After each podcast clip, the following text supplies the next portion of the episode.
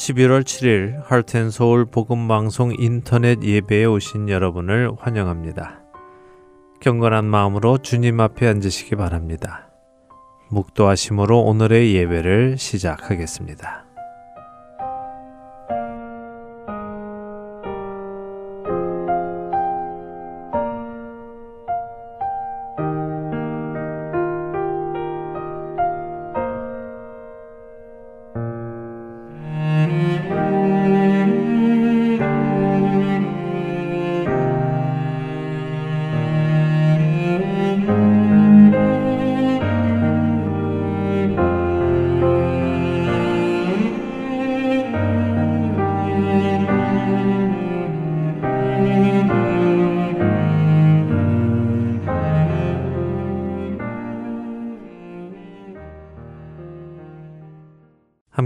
찬송하겠습니다. 새 찬송가 68장, 새 찬송가 68장, 통일 찬송가는 32장입니다.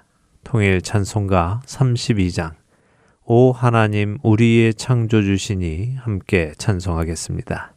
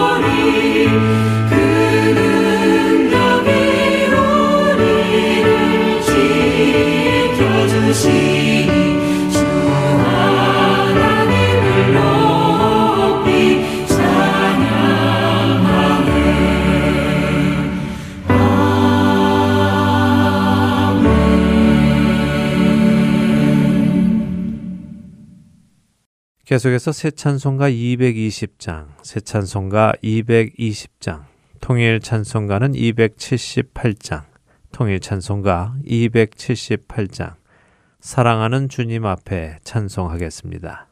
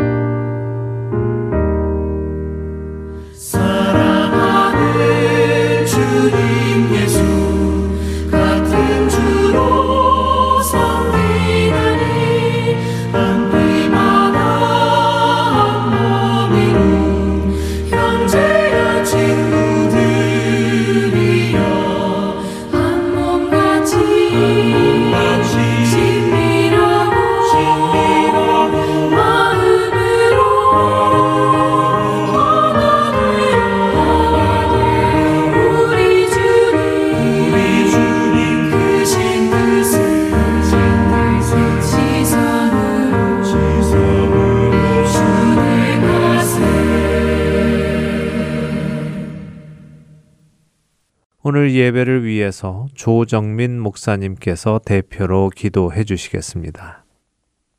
같이 기도하겠습니다. 하나님 아버지, 주님, 주님의 일을 감당하고 싶다고 기도했던 적이 많습니다. 하나님의 일을 감당하기 위해서 능력을 물붓듯 부어달라고 하나님 메어 달린 적도 많습니다. 밤새 부르짖어 기도한 적도 있습니다. 그러나 하나님, 능력이 임하는 것보다 더 중요한 것을 알게 하셨사오니 주님 그 능력 내게서 비롯된 것도 아니요 모두 다 하나님으로부터 비롯된 것이라면 하나님의 성품으로 그 모든 능력조차도 하나님의 영광을 가리지 않도록 주님 우리 모두를 사용하여 주옵소서. 겸손하게 하옵소서. 이 시대 교회가 겸손하게 하시고 모든 그리스도인들이 겸손하게 하시고 하나님의 사람들이 하나님의 영광을 가리는 일 없도록 주님 그렇게 날마다 기름을 부어 주옵소서.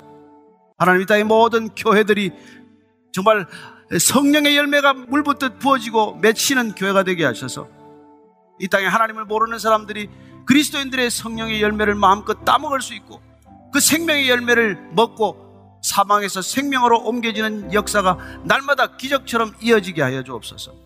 하나님 감사합니다. 우리 모두 주님께서 부르신 줄로 믿습니다.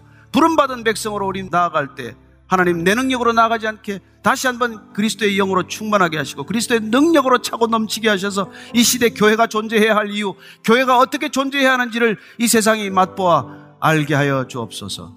하나님 아버지, 오늘도 주의 영으로 충만하게 하셔서 하나님의 일을 감당하기에 부족함이 없게 하시되 하나님의 형상을 잃지 않게 하여 주옵소서. 예수님 이름으로 기도합니다. 아멘.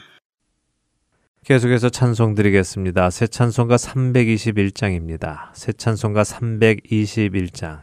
통일 찬송가는 351장입니다. 통일 찬송가 351장. 날 대속하신 예수께 찬송하겠습니다.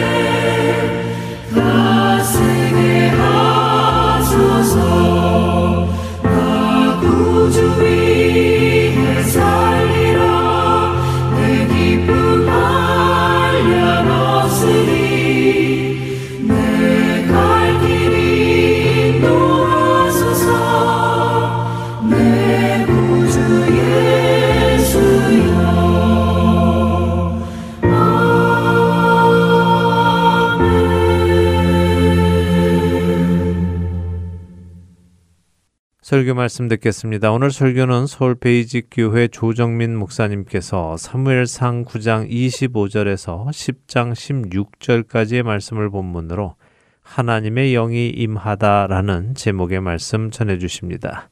사무엘상 9장 25절부터 사무엘상 10장 16절까지의 말씀 함께 읽도록 하겠습니다. 사무엘상 9장 25절부터 사무엘상 10장 16절까지 말씀입니다. 다 찾으셨으면 함께 읽겠습니다. 그들이 산당에서 내려 성읍에 들어가서는 사무엘이 사울과 함께 지붕에서 담화하고 그들이 일찍이 일어날 새 동틀 때쯤이라 사무엘이 지붕에서 사울을 불러 이르되 일어나라 내가 너를 보내리라 하매 사울이 일어나고 그 두 사람 사울과 사무엘이 함께 밖으로 나가서 성읍 끝에 이름에 사무엘이 사울에게 이르되 사환에게 우리를 앞서게 하라 하니라. 사환이 앞서감으로 또 이르되 너는 이제 잠깐 서 있으라. 내가 하나님의 말씀을 내게 들려주리라 하더라. 이에 사무엘이 기름병을 가져다가 사울의 머리에 붓고 입 맞추며 이르되 여호와께서 내게 기름을 부으사 그의 기업의 지도자로 삼지 아니하셨느냐 네가 오늘 나를 떠나가다가 베냐민 경계 셀사에 있는 라헬의 묘실 곁에서 두 사람을 만나리니 그들이 내게 이르기를 네가 찾으러 갔던 암나기들을 찾은지라. 내 아버지가 암나기들의 염려는 놓았으나 너희로 말미암아 걱정하여 이르되 내 아들을 위하여 어찌하리요 하더라 할 것이요. 내가 거기서 더 나아가서 다볼 상수리 나무에 이르면 거기서 하나님을 배우려고 베델로 올라가는 세 사람을 만나리니 한 사람은 염소 새끼 셋을 이끌었고 한 사람은 떡 세 덩이를 가졌고 한 사람은 포도주 한 가죽 부대를 가진 자라.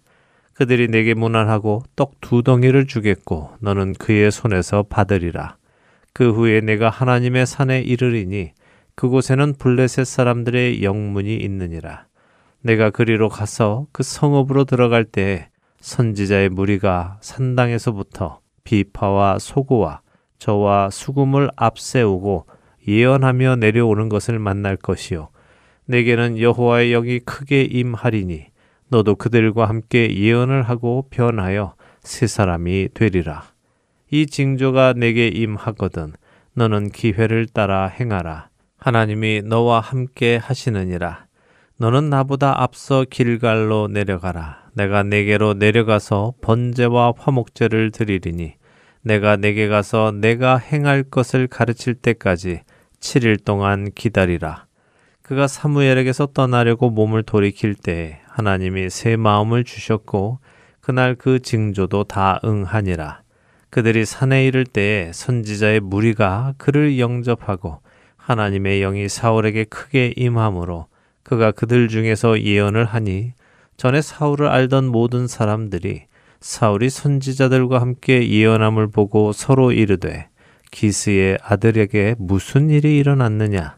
사울도 선지자들 중에 있느냐? 하고 그곳에 어떤 사람은 말하여 이르되 그들의 아버지가 누구냐? 한지라. 그러므로 속담이 되어 이르되 사울도 선지자들 중에 있느냐? 하더라 사울이 예언하기를 마치고 산당으로 가니라. 사울의 숙부가 사울과 그의 사환에게 이르되 너희가 어디로 갔더냐? 사울이 이르되 암나기들을 찾다가 찾지 못함으로 사무엘에게 갔었나이다 하니. 사울의 숙부가 이르되 청하노니 사무엘이 너에게 이른 말을 내게 말하라 하니라. 사울이 그의 숙부에게 말하되 그가 암나기들을 찾았다고 우리에게 분명히 말하더이다 하고 사무엘이 말하던 나라의 일은 말하지 아니하니라 설교 말씀 듣겠습니다. 사울 얘기를 지금 읽고 있습니다만은 사울은 이 용모로는 뭐 빼놓을 데가 없죠. 혼출하고 키도 크고 얼굴 잘생기고 스펙으로 빠짐이 없습니다. 아버지도 힘있고 돈 있는 사람이에요. 그래 모든 것을 다 가졌는데 그는 게다가 이스라엘의 초대 왕으로 지금 부름을 받았습니다. 이스라엘의 초대 왕. 그래서 사울이 사무엘을 만나서 오늘 왕으로서 기름 부음을 받는 그런 장면이에요. 도대체 이 사울이 어떻게 해서 초대 왕이 됩니까? 이스라엘 백성들이 왕을 요구했어요. 왕을 세워달라. 우리에게도 왕이 있어야 되겠다. 그래서 지금 하나님께서 어, 택하셔서 사무엘을 만나게 하시고 그리고 오늘 사무엘이 그에게 이제 기름을 붓게 됩니다. 오늘 저와 여러분들이 이 말씀을 읽어가면서 반드시 발견해야 할 일이 있어요. 근데 하나님이 누구에게 기름을 붓느냐? 어떻게 기름을 붓느냐? 기름을 부으면 무슨 일이 일어나느냐? 다시 말씀드려서 우리는 왜 성령 세례를 받아야 하느냐? 아니, 왜 성령 충만해야 하느냐? 그게 관한 얘기예요. 우리가 혼동하지 말아야 될 것은 그리스도인이 된다는 것은 착한 사람 되는 거 아니에요. 하나님의 사람, 영의 사람이 된다는 것입니다. 육을 이길 수 있는 사람이 된다는 거예요. 그래야 하나님의 일을 감당하기 때문에 그렇다는 거예요. 나 때문에 주는 게 아니란 말이에요. 내가 무슨 이름을 내고 내가 무슨 능력이 나타나서 사람들에게 인정을 받고 그래서 성령이 주어지는 게 아니라는 것입니다. 오늘날 이 많은 혼동이 있고 더욱더 영적으로 혼탁한 시대로 접어들 것입니다. 그래서 오늘 우리가 이 말씀을 통해서 더욱더 분명히 누구에게, 왜, 어떻게, 무슨 목적으로 하나님의 영이 부어지느냐 하는 것이죠. 먼저 25절부터 27절까지 다시 읽습니다. 시작. 그들이 산당에서 내려 성읍에 들어가서는 사무엘이 사울과 함께 지붕에서 담화하고 그들이 일찍 일어날 새 동틀 때쯤이라 사무엘이 지붕에서 사울을 불러 이르되 일어나라. 내가 너를 보내리라. 하며 사울이 일어나고 그 두 사람 사울과 사무엘이 함께 밖으로 나가서 성읍 끝에 이름에 사무엘이 사울에게 이르되 사환에게 우리를 앞서게 하라 하니라. 사환이 앞서감으로 또 이르되 너는 이제 잠깐 서 있으라. 내가 하나님의 말씀을 내게 들려주리라 하더라. 사무엘과 사울이 만났을 때 사울은 사무엘을 잘 몰랐습니다. 그래서 어떻게 보면은 사울도 혼란스러웠을 거예요. 왜 하나님은 이 사람에게 기름을 부으라고 하시나? 왜 이 사람을 도대체 왜 왕으로 세우라고 하나? 겉만 보면 마무할 데가 없지만은 어쩌면 이 청년을 보는 순간 그런 몇 가지 캥기는 부분이 있었을 거예요. 여러분 당시 사무엘은 온 이스라엘이 다 아는 사람이에요. 사사이죠. 제사장이죠. 그는 사실 실질적으로 종교적 정치적 권력을 다 장악하고 있던 사람이에요. 그러니까 사울이 사무엘을 모른다는 것은 그 자기가 데리고 있던 종보다도 무지하다는 거죠. 여러분 사람은 관심 있는 사람에 주목합니다. 내가 무슨 분야에 관심이 있으면은 그 사람에게 주목하는 것이죠. 음악을 좋아하면 음악가에게 주목하는 거 아닙니까? 돈에 관심이 있으면 부자를 자꾸 주목하겠죠. 따라서 사무엘이 아마 사울을 보는 순간 얘 관심은 도대체 뭐지? 뭐가 얘 머릿속에 가득 차 있지? 그런 생각이 들었을 법해요. 이해가 좀 필요한 거죠. 직설적으로 얘기하지 않았습니다. 그래서 애둘러서 그가 이제 너는 암나기를 찾는 존재가 아니라 이스라엘의 잃어버린 양을 찾아야 하는 존재다. 이렇게 애둘러 말한 것이죠. 잘 알아듣지도 못했을 거예요. 혼란스러웠을 거예요. 뭘, 나한테 뭐라 그러는 것이지? 어쩌면 예수님께서 베드로를 찾아가서 너는 이후로 이제 사람을 낚는 어부가 되어야 할 것이다. 더 이상 고기를 잡는 사람이 아니라 사람을 낚으라고 말했을 때 베드로가 혼란스러웠을 것이라는 상상이 가십니까? 무슨 말씀을 하시는 거지? 어쩌면 사울은 그보다 더 혼란스러웠을 거예요. 이해가 필요한 거고 설명이 필요한 거고. 그래서 거기 집에 들어가서 집 지붕에서 일하겠던데 뭐 지붕에서 얘기를 하겠어요. 근데 이스라엘의 그 당시 가옥 구조가 평평해요, 지붕이. 그럼 지붕 바로 밑에 이제 큰 다락방 같은 방을 크게 만들어서 사람들이 모임도 갖고 또 때로는 그 방을 게스트룸으로 쓴 거죠, 대개는. 방이 좀 널찍하고 하니까 손님이 오면 그 방을 내주었어요. 그 지금 그 방에서 사무엘은 사울에게 여러 가지 얘기를 해줘야 되는 것이죠. 왜 하나님이 너를 택했는지를 직접적으로 표현할 수 없지만 무슨 일이 일어나고 있는지를 상당히 차근차근 얘기를 해 줬어야 마땅한 것이죠. 그 하여튼 사울은 그 얘기를 들으면서 나한테 어떻게 이스라엘을 맡긴다는 것이지? 왜 이스라엘 사람들이 지금 나를 사모한다는 저런 표현을 쓰지? 이런 얘기를 하시면로서 함으로써 밤에 좀 생각해 보라는 화두를 던진 거나 마찬가지예요. 그래서 한 번도 나라와 민족을 그렇게 진지하게 생각해 본 적이 없는 사울에게 사무엘은 왕이 되어야 한다는 과정, 왕이 되어야 할 이유, 이런 목적들을 설명함으로써 그의 생각을 흔들어 깨우는 것이고 밤에 좀 깊도록 좀 고민 좀 해보라고 이제 이런 얘기를 던진 것이죠. 얘기가 자연히 길어졌겠죠. 그러다가 뭐 뒤치럭거리다가 잠을 청했을 것이고 근데 사무엘은 일찍이 이제 사울을 깨워서 그걸 데리고 집으로 돌려보내는 것입니다. 그래서 둘이 먼저 나왔어요. 그래서 이제 라마, 사울이, 사무엘이 있는 이 라마라는 경계 지역까지 와서 사환을 먼저 떠나보냅니다.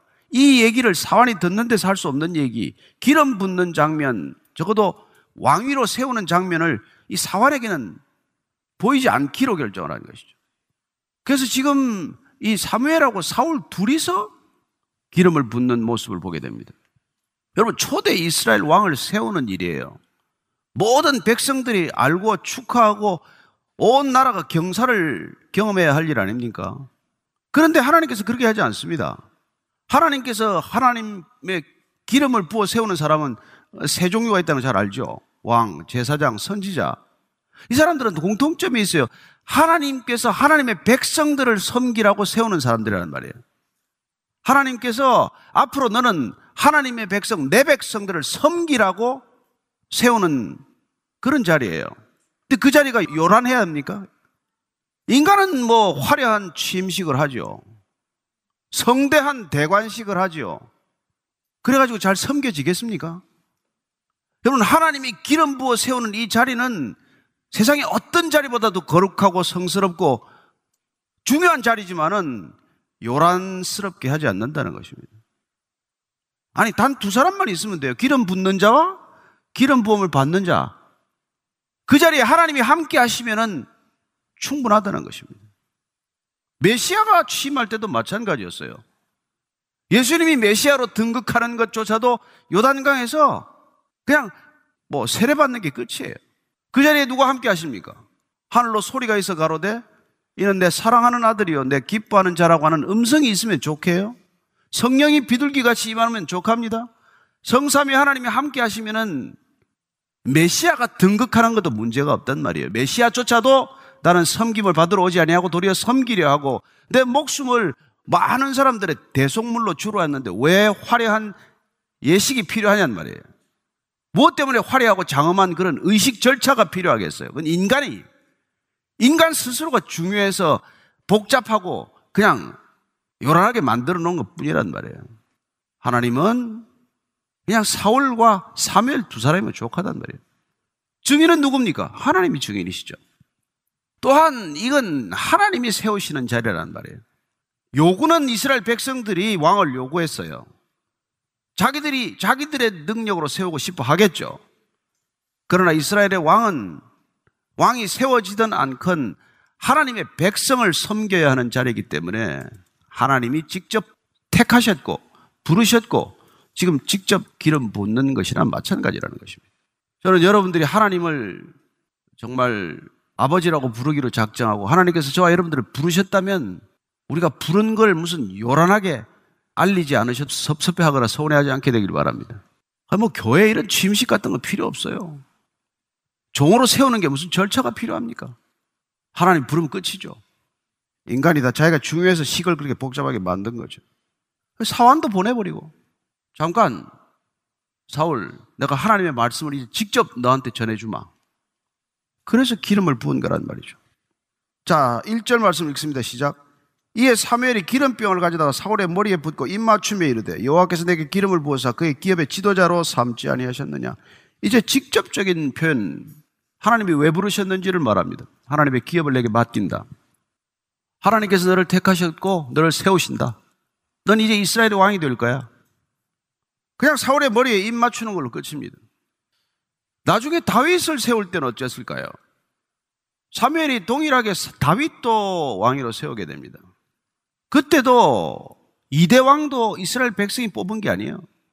사무엘이 택한 것도 아닙니다.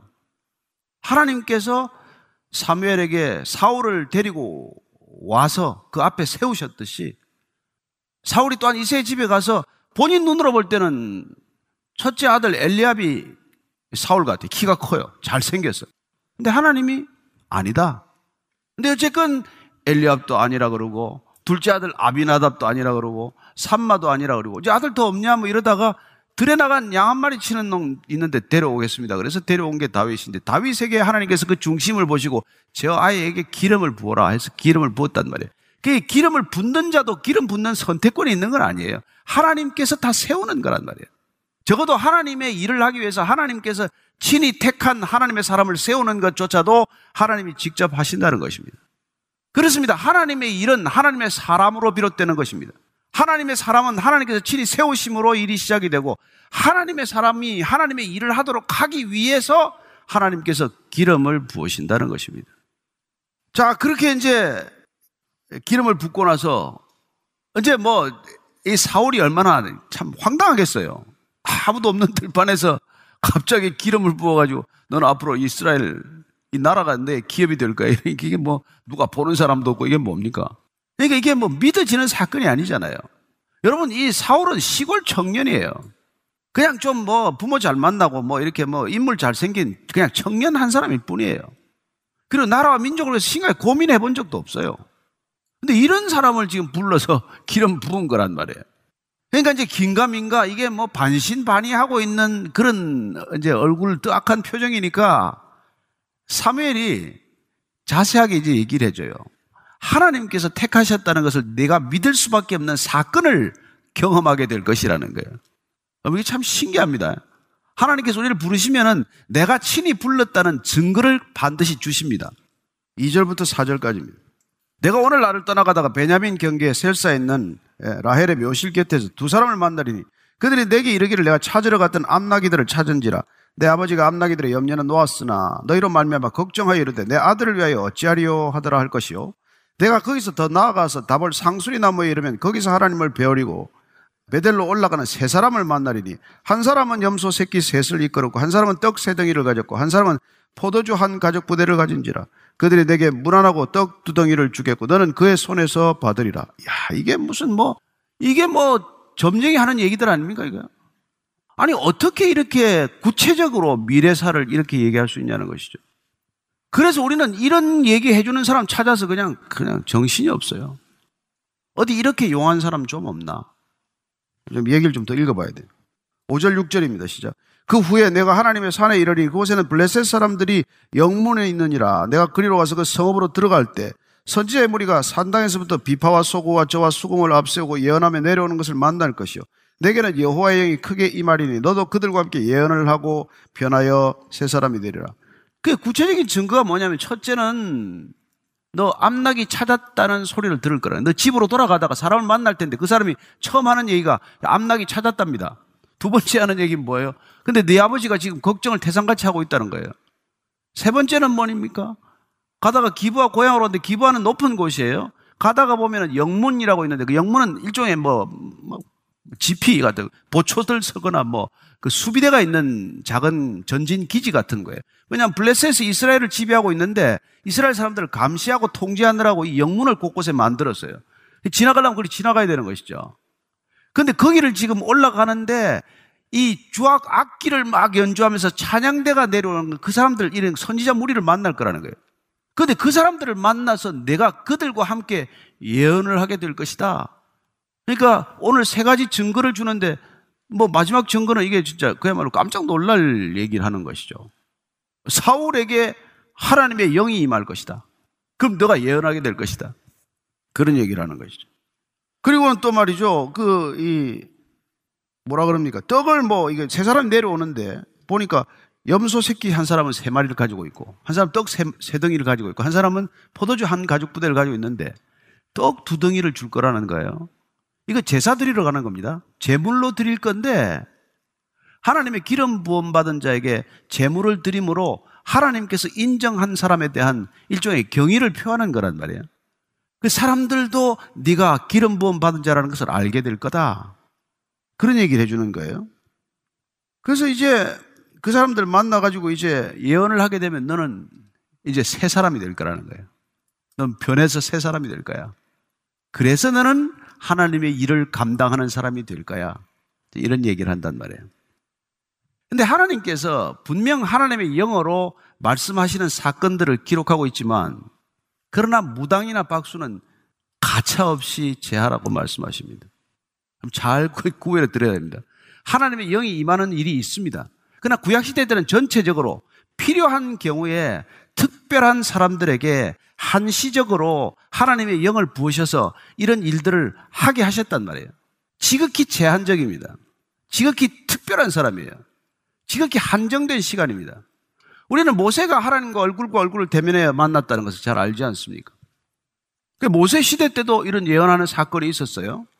그래서 우리가 민수기를 보면은 민수기 12장, 아, 11장 24절, 25절입니다. 같이 읽습니다. 시작. 모세가 나가서 여호와의 말씀을 백성에게 알리고 백성의 장로 70인을 모아 장막에 둘러 세우며 여호와께서 구름 가운데 강림하사 모세에게 말씀하시고 그에게 임한 영을 70 장로에게도 임하게 하시니 영이 임하신 때 그들이 예언을 하다가 다시는 하지 아니하였더라. 이게 어떤 사건인 거니까 모세가 나는 진짜 이제 못 해먹겠습니다, 이거. 지도자 못 해먹겠는데 나 혼자 이게 무슨 일입니까? 사람들한테 이렇게 시달려서 내가 어떻게 합니까? 라고 불평했을 때 하나님이 왜 사람들을 세우지 그래? 그래서 70인 장로를 세웁니다. 그 70인 장로들에게 하나님께서 영적 권위를 인정하는 사건을 만드신단 말이에요. 장막으로 다 불러라. 그 세웠는데 이들이 잠시 예언을 했다고 기록되어 있어요. 근데 여기 재밌는 사건은 70인들이 나오는데 두 사람이 안 나왔어요. 자기 장막에서. 이 멜닷과 에닷이라는 사람이 안 나왔는데도 하나님께서 성령의 기름을 부으셨더니 잠시 예언하는 영이 임하자 장막에 있는 이 두 사람에게도 예언의 영이 임해서 예언을 했어요. 그때 소년이 와서 지금 장막에서 이런 일이 벌어졌습니다 했더니 여호수아가 뭐라 그래요? 모세에게 그렇게 하지 못하도록 금하시옵소서. 장막에 오지도 않았는데 무슨 일입니까? 그랬더니 자 28절 29절이에요. 시작. 택한 자 중 한 사람 곧 모세를 섬기는 눈의 아들 여호수아가 말하여 이르되 내 주 모세여 그들을 말리소서 모세가 그에게 이르되 내가 나를 두고 시기하느냐 여호와께서 그의 영을 그의 모든 백성에게 주사 다 선지자가 되게 하시기를 원하노라 여러분 하나님의 마음은 모든 사람들에게 이 영을 부어 주시는 거란 말이에요 모든 사람이 인간의 모든 인간이 하나님의 형상을 회복하는 것 그 일을 위해서 하나님께서는 마음껏 성령을 보내주시고 싶지만 아직 이 구약시대 때는 때가 이르지 않아. 그렇게 안 하신단 말이에요. 그래서 잠시 특별히 모세 한 사람에게 정말 성령을 물붓듯 부어주셨다가 모세가 혼자 못하겠다고 하니까 70 장로들에게 이렇게 잠시 하나님의 영을 보내주시는 사건을 경험케 하심으로 백성들에게 하나님의 권세, 하나님의 권위가 있다는 것을 인정하게 하는 사건을 허락하신다는 것이죠. 근데 중요한 건 뭡니까? 모세가 여호수아에게 대해서 앞으로 여호수아는 모세를 이어서 영적 지도자가 될 사람이에요. 그 안에 시기심이 있어서는 안 된다는 거예요. 그 시기심이란 뭡니까? 나는 되고 너는 안 된다는 이런 얘기란 말이에요. 그러나 우리가 지도자란 우리 모두가 하나님의 백성이 되기를 하나님의 마음으로 갈망해야 되는 사람이란 말이에요. 근데 어때 언제 언제 이런 일이 일어납니까? 모든 백성들에게 하나님의 영이 임하는 사건 그 예언은 누가 합니까? 요엘 선지자가 하지 않습니까? 요엘서 2장 28절 29절 읽습니다. 시작. 그 후에 내가 내 영을 만민에게 부어주리니 너희 자녀들이 장래일을 말할 것이며 너희 늙은이는 꿈을 꾸며 너희 젊은이는 이상을 볼 것이며 그때 내가 또 내 영을 남종과 여종에게 부어줄 것이며 하나님의 꿈은 모든 사람에게 영을 부어주시는 거예요. 모든 사람이 구원에 이르는 것입니다. 모든 사람이 하나님의 형상을 회복하는 것이고 하나님의 선지자들이 되는 것이고 왕 같은 제사장들이 되는 게 하나님의 목적이란 말이에요. 그래서 이게 젊은이들이 말이지 예언을 하고 늙은이들이 꿈을 꾸고 말이에요. 젊은 애들이 장래 일을 말하고 그런데 지금 젊은이들이 무슨 지금 얼마나 큰 좌절감과 절망에 시달리냔 말이에요. 그들에게 필요한 게 뭐예요? 돈입니까? 일자리입니까? 아니요. 하나님의 영을 부어주시도록 우리는 기도해야 합니다. 다음 세대가 하나님의 영으로 다시 충만하지 않으면 미래는 없어요. 뭐 비트코인 사서 돈 버는 거 꿈이 아닙니다. 하나님께서는 이렇게 하시기 위해서 역사를 주관해 가시고 구속사의 경륜을 위해서 하나님의 영을 때를 따라서 필요한 사람에게 각각 부어 주시는데 그들이 해야 할 일은 또한 하나님의 마음으로 이 땅의 모든 사람들이 성령의 사람이 되는 것, 영의 사람이 되는 것을 우리가 갈망해야 된단 말이에요. 근데 우리가 영을 그렇게 갈망합니까? 우리가 온통 갈망하는 건 눈에 보이는 것 아닙니까? 그 예수님께서 이 땅에 오셔서 뭘 하러 오셨어요? 이 영을 부어주시기 위해서 오신 거란 말이에요. 그래서 내가 가야 한다. 내가 가야 보혜사 성령이 오실 것이다. 그 얘기 하시는 거 아닙니까? 자, 요한복음 16장 7절입니다. 시작. 그러나 내가 너에게 실상을 말하노니 내가 떠나가는 것이 너에게 유익이라 내가 떠나가지 아니하면 보혜사가 너에게로 오시지 아니할 것이요 가면 내가 그를 너희에게로 보내리니 왜 십자가를 지고 자꾸 가야 한다고 말씀하십니까?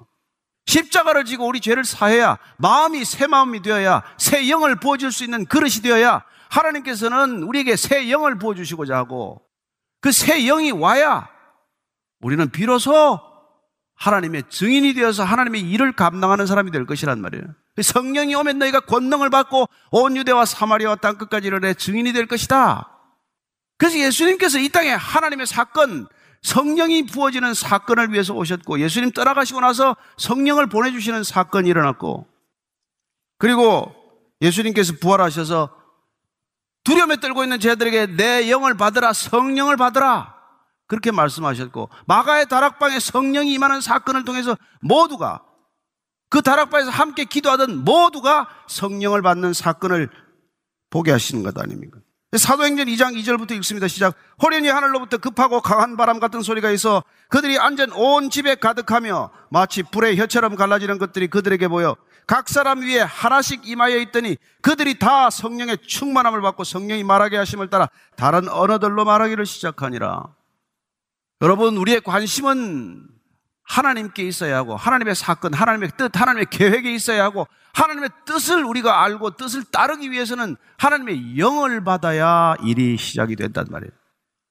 그거를 그 일이 시작되는 것을 사월의 기름 부음을 통해서 우리에게 지금 보게 하시는 것이죠.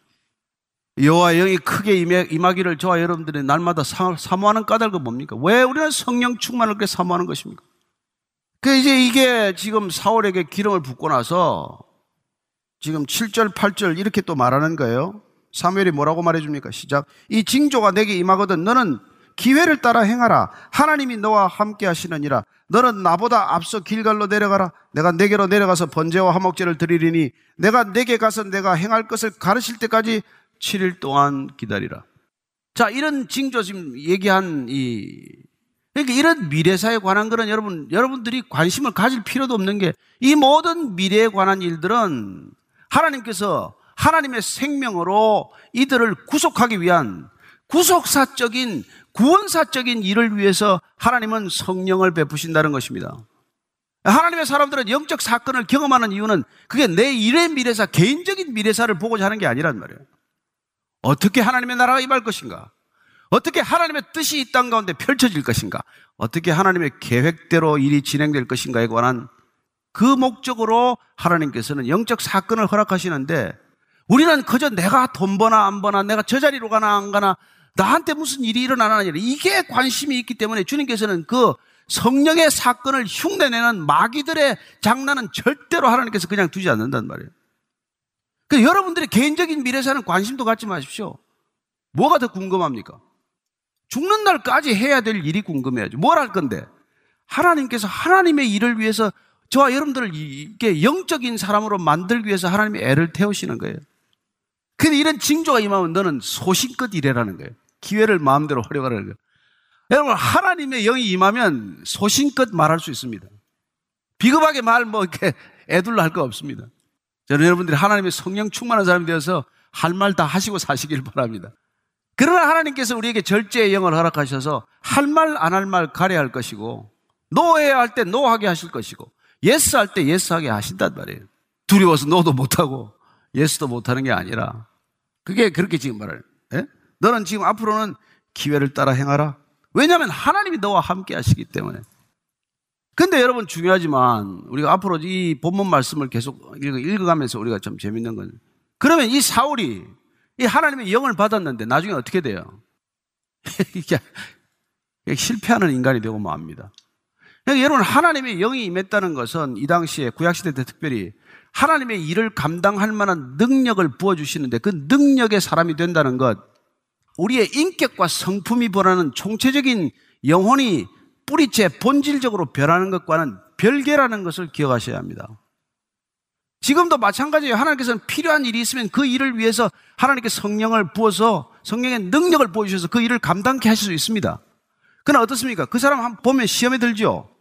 하나님의 일을 한다는데 저 성격은 왜 저러나? 저 사람 입만 열면 하나님 얘기를 하는데 왜 저렇게 그 가정은 엉망인가?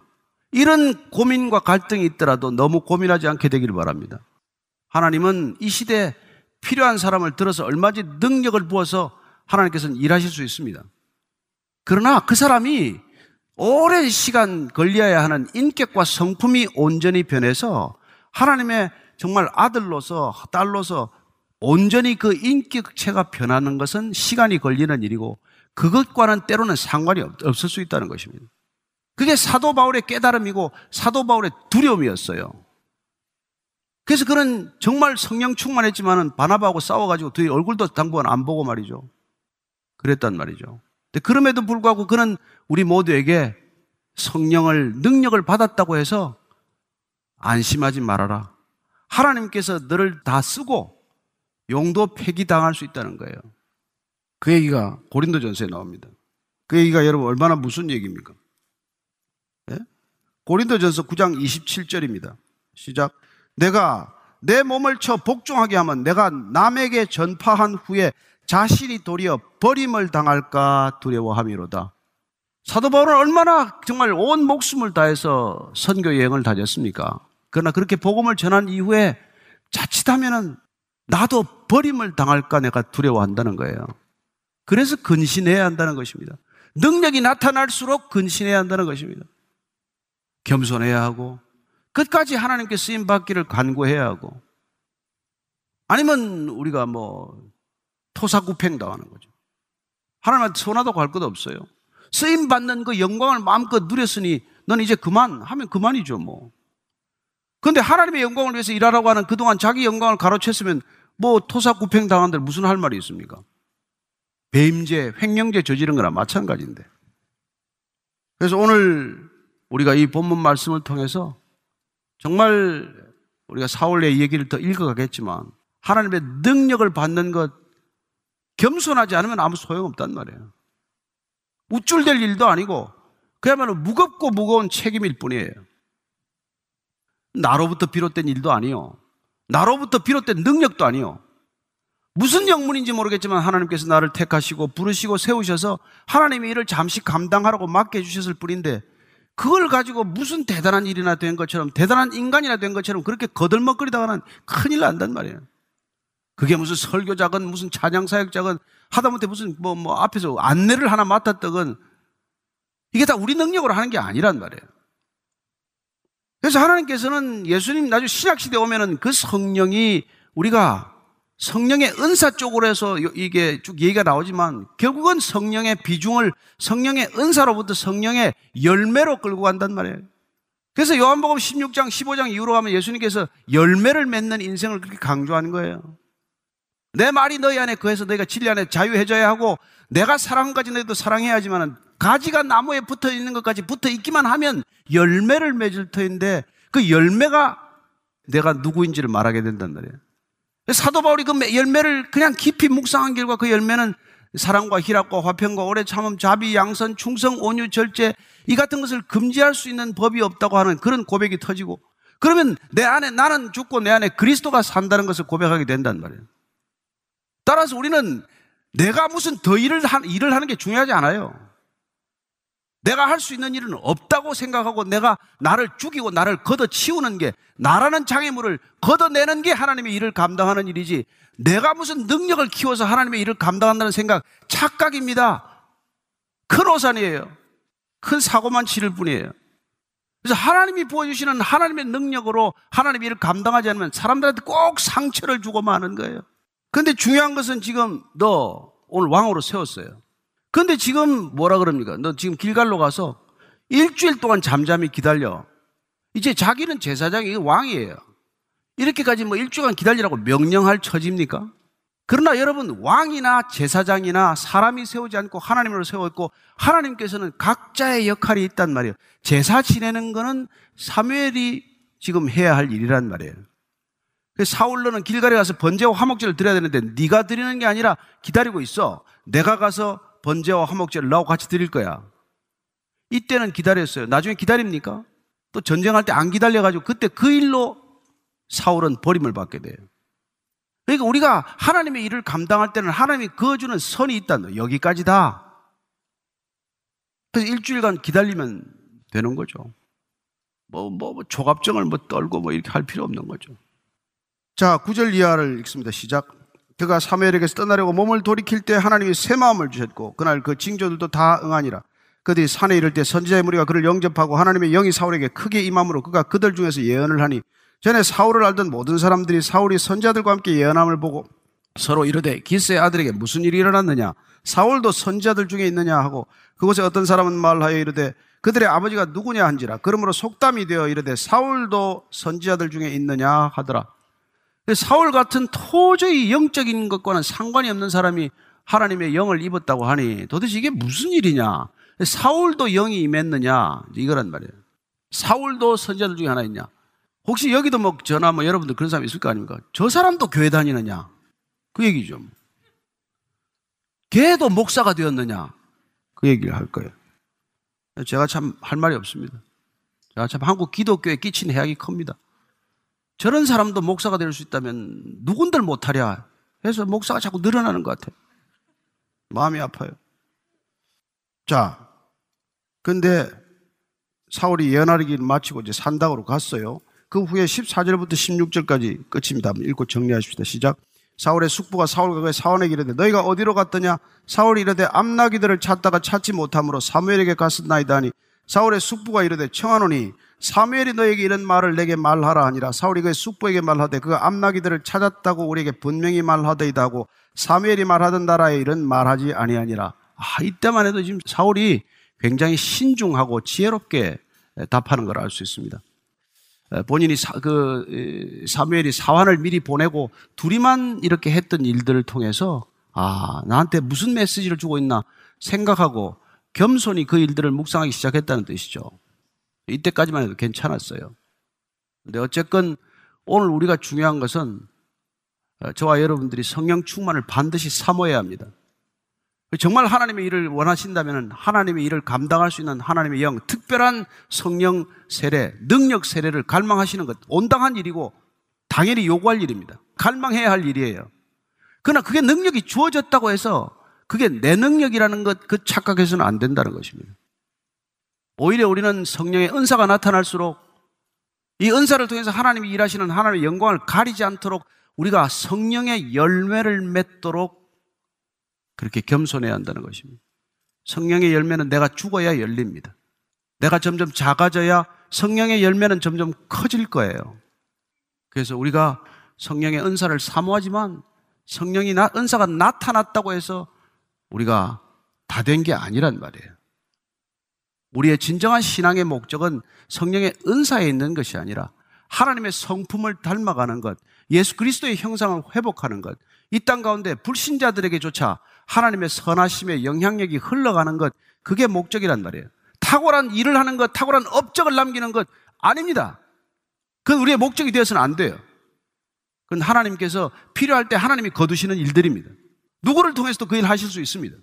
그러나 하나님이 진정으로 우리를 원하시는 것은 여러분 사망에서 생명으로 옮겨진 하나님의 자녀들이 하나님의 형상을 날마다 회복하고 그들이 가는 곳곳마다 하나님의 나라가 임하게 하는 것 하나님의 다스림과 통치가 이 땅 가운데 편만하게 증거되는 것 그것이 하나님이 원하시는 것이요 진정 우리가 신앙생활을 하는 목적이 되어야 한다는 것입니다.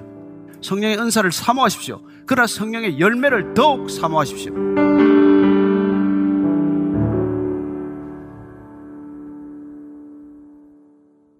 다 함께 일어나셔서 새 찬송가 184장, 새 찬송가 184장, 통일 찬송가는 173장, 통일 찬송가 173장 불길 같은 주 성령 부르신 후에 조정민 목사님의 축도로 오늘 예배 마치도록 하겠습니다.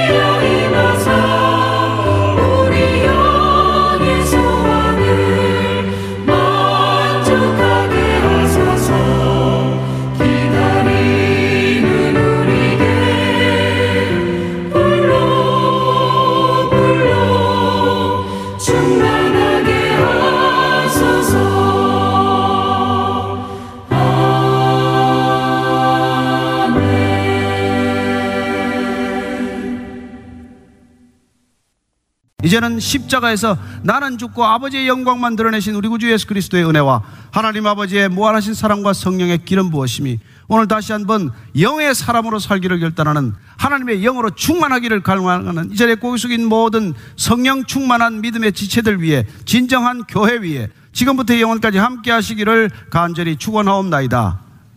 아멘.